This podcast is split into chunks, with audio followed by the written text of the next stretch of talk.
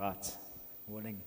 Uh, just want to say thank you to that lady for bringing that, uh, that word about the armor of God. Uh, because it felt like the Lord was really being quite gentle with us this morning, eh? through worship and through even the, the values and the finance teaching.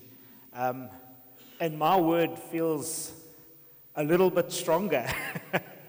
it feels like um, I'm here to to take some ground this morning. I'm here to, to spur us into action. Uh, an ex rugby player and I loved the game, and one of the things I loved was that sort of 10, 15 minutes before you run onto the field and you're busy, you're getting sucked up because you know you're headed into, into battle. And uh, I'm really trusting that this morning the word that I'm going to bring is going to be something of that, of a preparation for us to go into battle. So, you know, there's a couple of times I've actually been sitting thinking, sure, Lord, did I go the wrong way here? Like, this is all like very warm and gentle and soft. But actually, you know what? I think that's just perfect. The Lord is, He's pulled us close. He's whispered in our ear, and now He's going to send us out. So, um, as, as Andre said, for those who don't know me, my name is Shaun. Uh, I have the huge privilege of leading the Gordons Bay congregation, actually planted out of Somerset West um, a little over 15 months ago. And uh, the Lord has been incredibly gracious to us. We planted with 24 adults and 8 children, and we're now averaging between 50 and 60 adults and about 17 to 20 children each Sunday. So um, there is something of a multiplication on this congregation. Um, and uh, part of that was this thing of we go. We don't just come, settle, and stay we go. And uh, I'm hoping we'll catch some of that this morning. So, last week in, in Gordons Bay, I preached on becoming warriors of God, and I spoke about three of David's mighty men. The called, they were called the three. The first one, I can't remember his name fully, but the second one was Eleazar, and the other one was Shammah. And these were mighty men filled with the Spirit that just were willing to go to war when others were running. Uh, and it felt like the Lord wanted me to continue on that vein, but in a slightly different thread with you guys. So this morning I'm going to be talking about pushing back the enemy. Um, and often we can push back the enemy by taking ground into, uh, into the nations. And then sometimes we can take ground in our own lives. Um, and there's a sense of we're actually going to take some ground into our own lives this morning. So we've had a wonderful morning talking about God and uh, I'm going to be talking a little bit about the enemy this morning. And I know for some of us, we could struggle with that and go, geez, we're not really supposed to talk about the enemy in church. We should focus on Jesus. And that's true. Um, but if we have a look in 2 Corinthians 11, uh, verse 2 and 11, um, it actually says, sorry, have we got that scripture? Corinthians 2, verse 11. It says, So that we would not be outwitted by Satan, if we are not we are not ignorant of his designs. And uh, I think sometimes we need to just be reminded that we do have an enemy that's out there to, to, dis- he's to kill, steal, and destroy. He's there to derail us from the plans that God has got from us, for us, and he's there to try and pull us back. And uh, for us that are born again, washed by the blood, we've all taken ground in our lives. If you have made a proclamation of the Lordship of Jesus Christ in your life, you have taken ground from Him and you have reclaimed ground for the kingdom of God. But that doesn't mean that He's never going to come back, and it doesn't mean that He's not going to test our boundaries and He's not going to try and get us to come back into His, um, into his realm and to give up some of the ground that we have won. So this morning, I'm hoping to help equip us to defend our borders and once we've defended our borders, to start pushing forward and to take some ground again. And uh, there's just these three areas that I wanted to use as an equipping for us. And uh, the first one is if we want to push back darkness in our own lives and in the lives of others, we need to know who our enemy is. And we need to know how he works. What's his modus operandi? What are the characteristics of the enemy? And if we have a look in Isaiah 14, from verse 12 to 14, we're going to see here, this is, this is the Lord speaking about the enemy. And he says, How have you fallen from heaven, O day star, son of the dawn, how are you cut to the ground, you who laid the nations low? You said in your heart, I will descend to heaven above the stars of God. I will sit, set my throne on high. I will sit on the Mount of Assembly in the far reaches of the north. I will ascend above the heights of the clouds, and I will make myself like the Most High. And that's how he works. If we bring him down, that's it. He, Satan is one of those, he, he was the most glorious and most beautiful angel. In uh, Ezekiel 28 13 to 15, we read how the Lord describes him once again.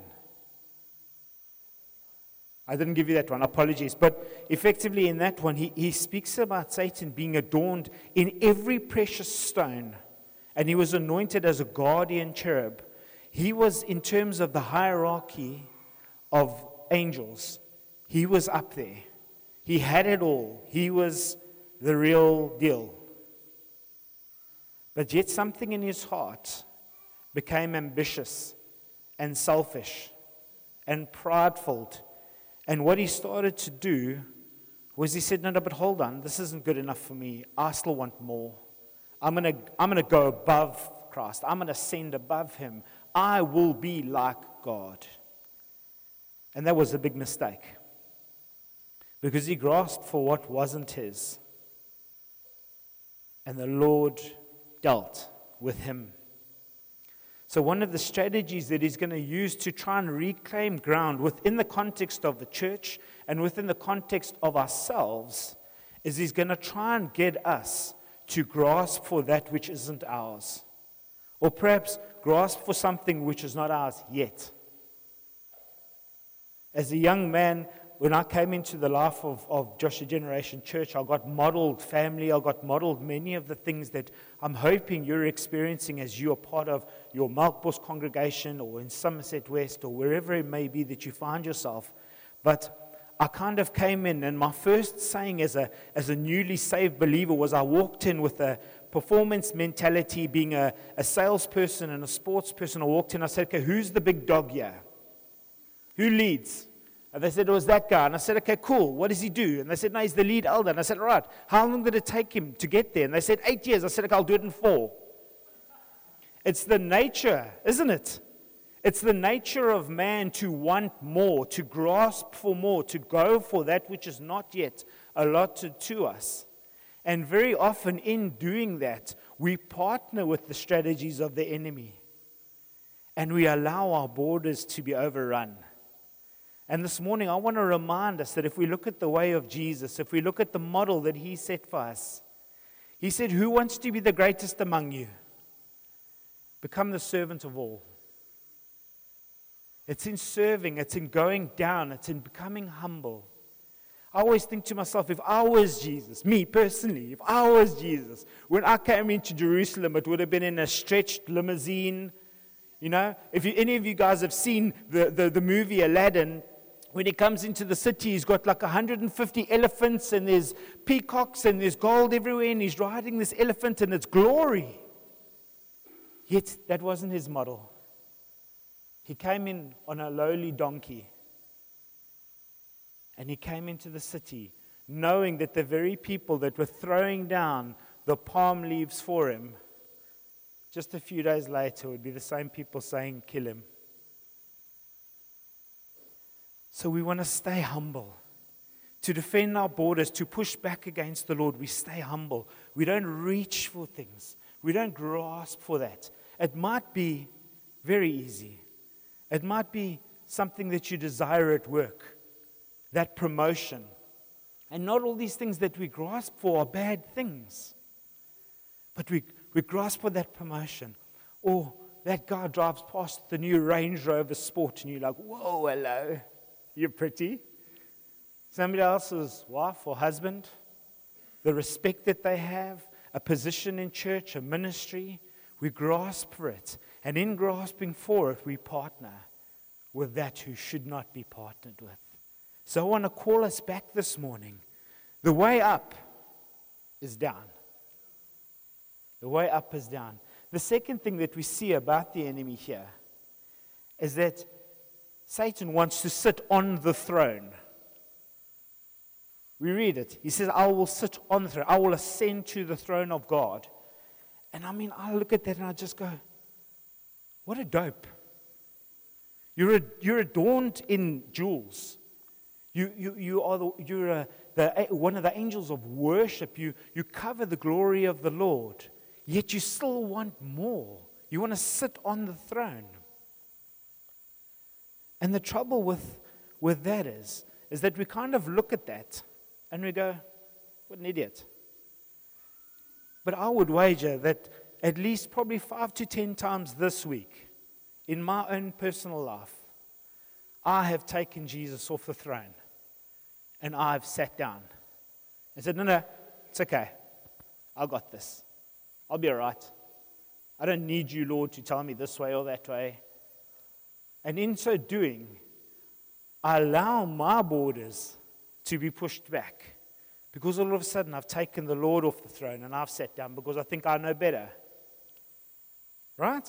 Uh, maybe it's just me. Anybody else? Anybody else ever taken the Lord off their throne? Chantal, please help out. There we go. Thank you. We've got some honesty in the house. And this is not a heavy, it's just a reminder back in. It's a reminder back in that He sits on the throne. And we need to daily be looking to hear what does our master say? What does the king command? You see, I think in our, in our modern culture, in our Western culture, we don't understand lordship. We don't understand kingship. You see, in the old days, the king commands and you do. No questions asked, no democratic process, no toy toy, no human rights commission. The king says, I do, that's the case, finish and clear, move on with your life. Yet we in fact, it's so interesting. We were driving here this morning and we saw, you know, these, these guys that are all dressed in white and they meet out in the bush. I think they're called the Nazarenes or whatever the case may be. And they are devoted. They, I've seen them sun, rain, snow. They are there. They are devoted. Muslims, Buddhists, every other religious sect that has to work its way towards God is devoted. Yet we as Christians, we get we sang this morning of this beautiful grace of God. And let me tell you something, I love the grace of God. If it wasn't for him, I wouldn't even be standing. I can tell you how many stories how the grace of God has set me free and has helped me overcome things. But that same grace is an enabling grace. It's a grace that allows us to move in a different direction. It doesn't just set us free, it then sets us forward, it sets us on course. So when the Lord speaks, we need to be those that listen. And it doesn't always have to be which job am I taking. Sometimes it's just husband. You were harsh with your wife. And repent. Wives, you disrespected your husband. Go and repent. Sons and daughters, I didn't respect my parents. Go and repent. Sometimes it's just a case of God wanting to use you by sending a WhatsApp to somebody to encourage them when He puts them on your heart in their quiet time in the morning. And we go, yeah, I'll do it later. And then it never happens. And maybe that person was on their knees begging the Lord, saying, Lord, please, I just want to know that you're with me in this situation. I just want to know that you hear me. Won't you send a messenger? Won't you send an angel if you need to? And he says, Yes. And he speaks to Johan. And he says, Johan, I want you to encourage Andre. He's going through some stuff. Send him a message and just send him a scripture. Do something. Yeah, Lord. Maybe later. So, to push back the boundaries against the enemy, to take ground for the kingdom of God, we take ourselves off the throne and we let God be God. We let the king be the king. Because the problem with this is, is that very often, like when Satan fell, did he go alone? He didn't. He took a third of the angels. Now, I want to just take a moment to think about it. There's a third of the angels. These are beings that have lived in the very presence of God. They have seen him face to face, they have, they've beheld his glory. And with them, they can be deceived and they get pulled off course. And as a result of that, they came down to earth, and then Adam and Eve were deceived. And millions and millions of souls have been lost. And the feeling that I got this morning was that the Lord said to me, and, and I must say, I've been struggling with this thing. There's been a couple of times I thought I'm going to change this picture. I'm going, it feels hard, Lord. I don't know if I want to share it. And He goes, No, no, hold on. What does love look like? What does love really look like? Love looks like if you are driving towards the edge of a cliff and you're about to plummet over the side. I can't say, well, you know what, I love you, but I don't want to tell you that there's a hole there because, like, it might offend you. I, God, His love for us is ferocious. His grace is amazing. And through that grace, He goes, I will not stand by and let one of my children go. I will not let one of my kids' borders be overrun. I don't want them defending, I want them going forward. So, this is a call to arms. This is a call for each one of us, young and old, child and adult, to say that not on my watch will one, even one, be lost.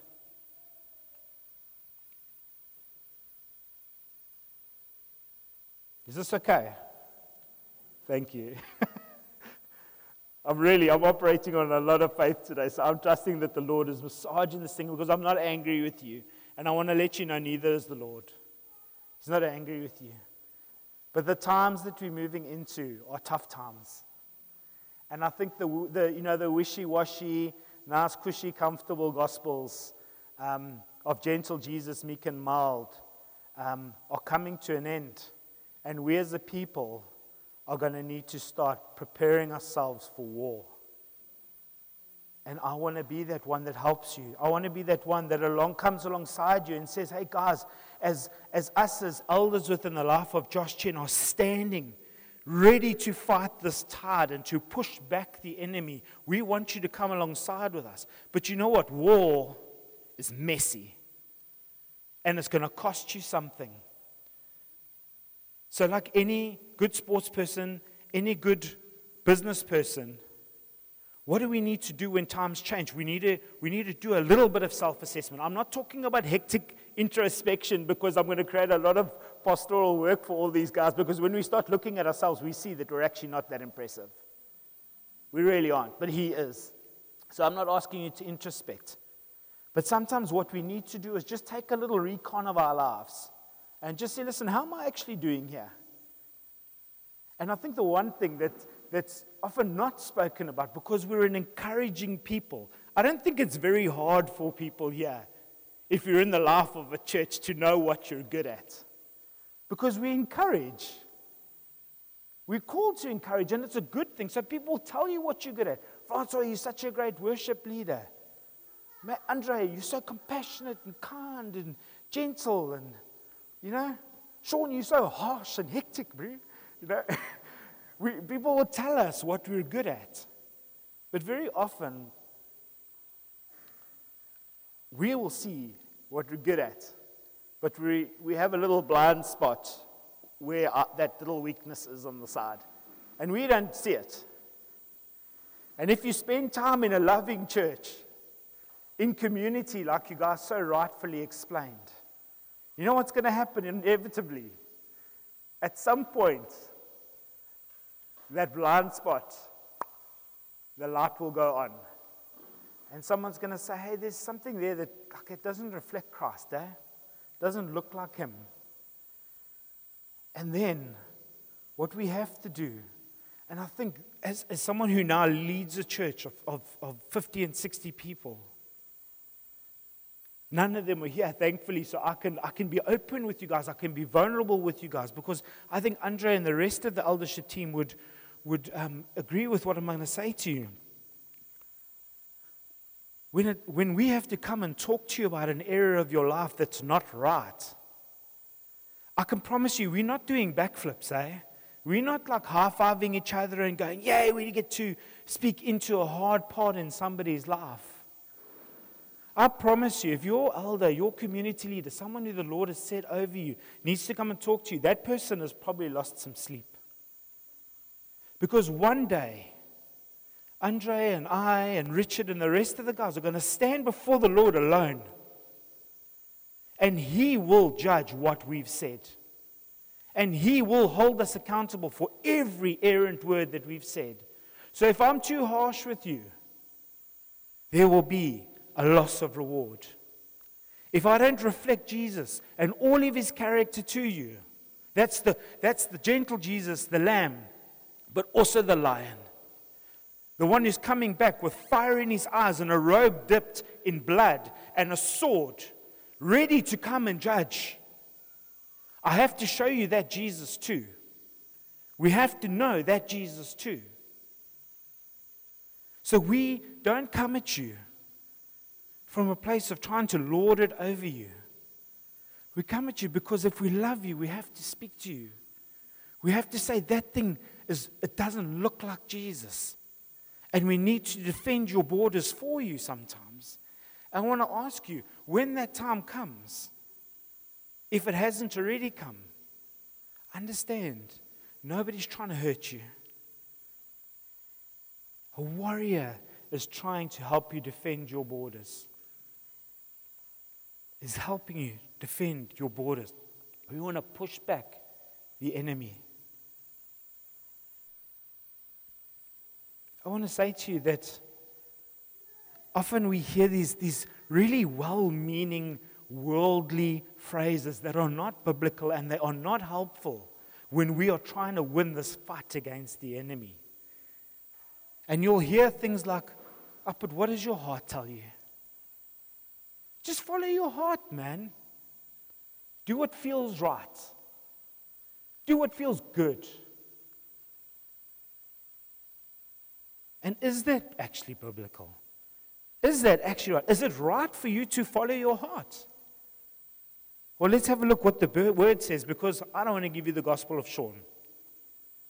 So let's have a look. Jeremiah 17, verse 9. Very interesting. It says what? It says the heart is deceitful above all things and desperately sick. Who can understand it? I'm afraid to tell you, your heart will lead you astray. It's, going to take you down paths you don't want to go down. It's going to lead you into, into young, the young kids here. I see Kayla, I see my son Connor. You guys are going to grow up into a world where love gets toted around and love looks like a certain thing. I want to tell you something, it doesn't. I tell you, my boy, your, your heart will lie to you. And that's why God is giving you a community of people. Men that give up their homes every week, prepare themselves. Ladies that are in ladies' groups with you youth leaders that are trying to lead you. These are people that God has put around you, fellow warriors, fellow guys that are in this battle, and they've won some fights. They've defeated the enemy. They've been empowered by the Lord to lead us through these things. So, in order to follow Jesus, in order to further the kingdom, we need to put our hearts away and we need to allow the Word of God to wash us the Holy Spirit to guide us, and Jesus to empower us. Because I want to tell you, you didn't get saved just to stand still. Because I honestly believe God, in His wisdom, if that was His model, we would have got saved, zoop, we would have got raptured straight to heaven. Amen? We would have. But He goes, no.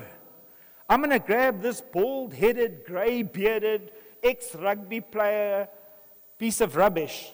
I'm going to grab him. I'm going to put my spirit in him. I'm going to put him in front of 70, 80 people he doesn't know.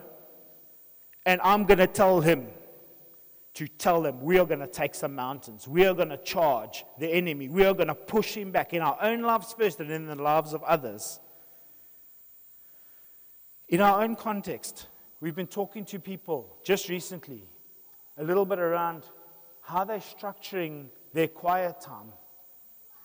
And I want to tell you, I'm really concerned. I'm really, really, really concerned as, a, as an elder in the Lord. It's a, it's, it's a fight I've had to overcome. Because now I'm not just praying for me anymore. I've got 60 people that are in varying degrees every single day. My quiet time has become so precious to me that if I miss it, it feels like I've, I've missed out on some sort of a nutrient. There's something deficient. I feel malnourished in the morning. Now, I want to say to you there is no ways that you can defend your borders and then push the enemy back if you aren't first sitting with the Lord and getting instruction and getting encouragement and letting His grace wash us so that we can be empowered to go out and do what it is that we need to do. We need to know that our hearts will lead us away, but the Word of God and the Spirit of God will lead us through. And then finally, and most importantly, this is, this is the one that you all need to write down. In order for us to push back the enemy, we have to know who our God is. You know, I think sometimes, even maybe for younger guys, they, we, we kind of see Satan as equal to but opposite of God. How many, let's be honest, sometimes we see that, eh? we kind of think, no, but he's just the antithesis of God. He's just the opposite of God. So if God is kind, he's cruel. If God is truth, then he's a lie. If God is powerful, so is he. He's not. I want to say to you that he is not. The enemy is not equal to, but opposite of. He is a defeated enemy. When he tried to raise up and take that which wasn't his, the Lord said, Enough of that. Out you go. And that battle was won. When Christ gave up his life, his precious blood, to redeem us, he went down into Hades, into hell. I don't know. I, me, I'm not building theology on this. This is my personal. But if I was there, I would like to have kind of seen it go down like this. Jesus walks into hell, walks up to Satan, gives him a little backhand, takes the keys, and says, Now, the world is mine. It's mine. None of them. You can't have them anymore. Not on my watch. I don't know how it went down. One day we'll know all things, and maybe it will be. But I don't think he walked in and said, like, hey, yeah, sorry, I'm here to like dispossess you of your keys. I don't think so. Like, I don't think that's how it went down. He walked in there glorious, and said, Hey, I just spilt all my blood, all my sweat, all my tears. I took the shame, the guilt. We sang about His grace this morning, this amazing grace. And that's it. It is amazing. Everything that, if you've walked in here this morning feeling full of shame and full of guilt, even if as I'm speaking you felt convicted of things, actually, that's good. I, am sorry, I don't want you to feel condemned, but if there's conviction in your heart, that's good. But I want to tell you, your God, He died for that. He died for that. And this morning we can bring it to Him. And we can lay it at the foot of the cross. And we can walk out your different people to the people that walked in. Because that's who our God is. Let me tell you something else about my God. This beautiful God. Let's go to Exodus 34, verse 67. Let's read about our God. And there's two things that I'm going to show you here. It says the Lord passed before him. This is, this is God passing before Moses. So he's hidden, him he's hidden him away because Moses can't look on his glory. Because if he does, he's dead. So he hides him away. And the Lord passes past him. And this is what Moses says The Lord, the Lord, a God merciful and gracious, slow to anger, and abounding in steadfast love and faithfulness. The, con- the, the, the, the um, translation I've got just says, uh, abounding in loving devotion and faithfulness. And we can go to the next one, please. Keeping steadfast love. Look at this, guys. Steadfast love for thousands. Forgiving iniquity and transgression and sin. Hallelujah. Thank you, Jesus. However, but who will by no means clear the guilty, visiting the iniquity of the fathers on the children and the children's children to the third and the fourth generation. So here we see the nature of our God. I need you to know this God. Because it says that he is compassionate and gracious. I'm using my translation, not what's on the board. Slow to anger, abounding in loving devotion and faithfulness, maintaining loving devotion to a thousand generations. forgiving iniquity, transgression, and sin.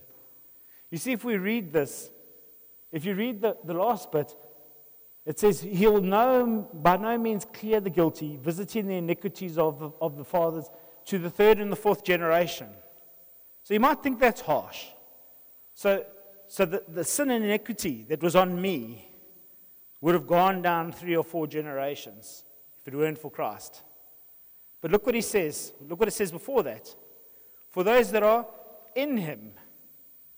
He sends blessings, loving devotion, sorry, slow to anger, abounding in love, maintaining loving devotion to thousands of generations.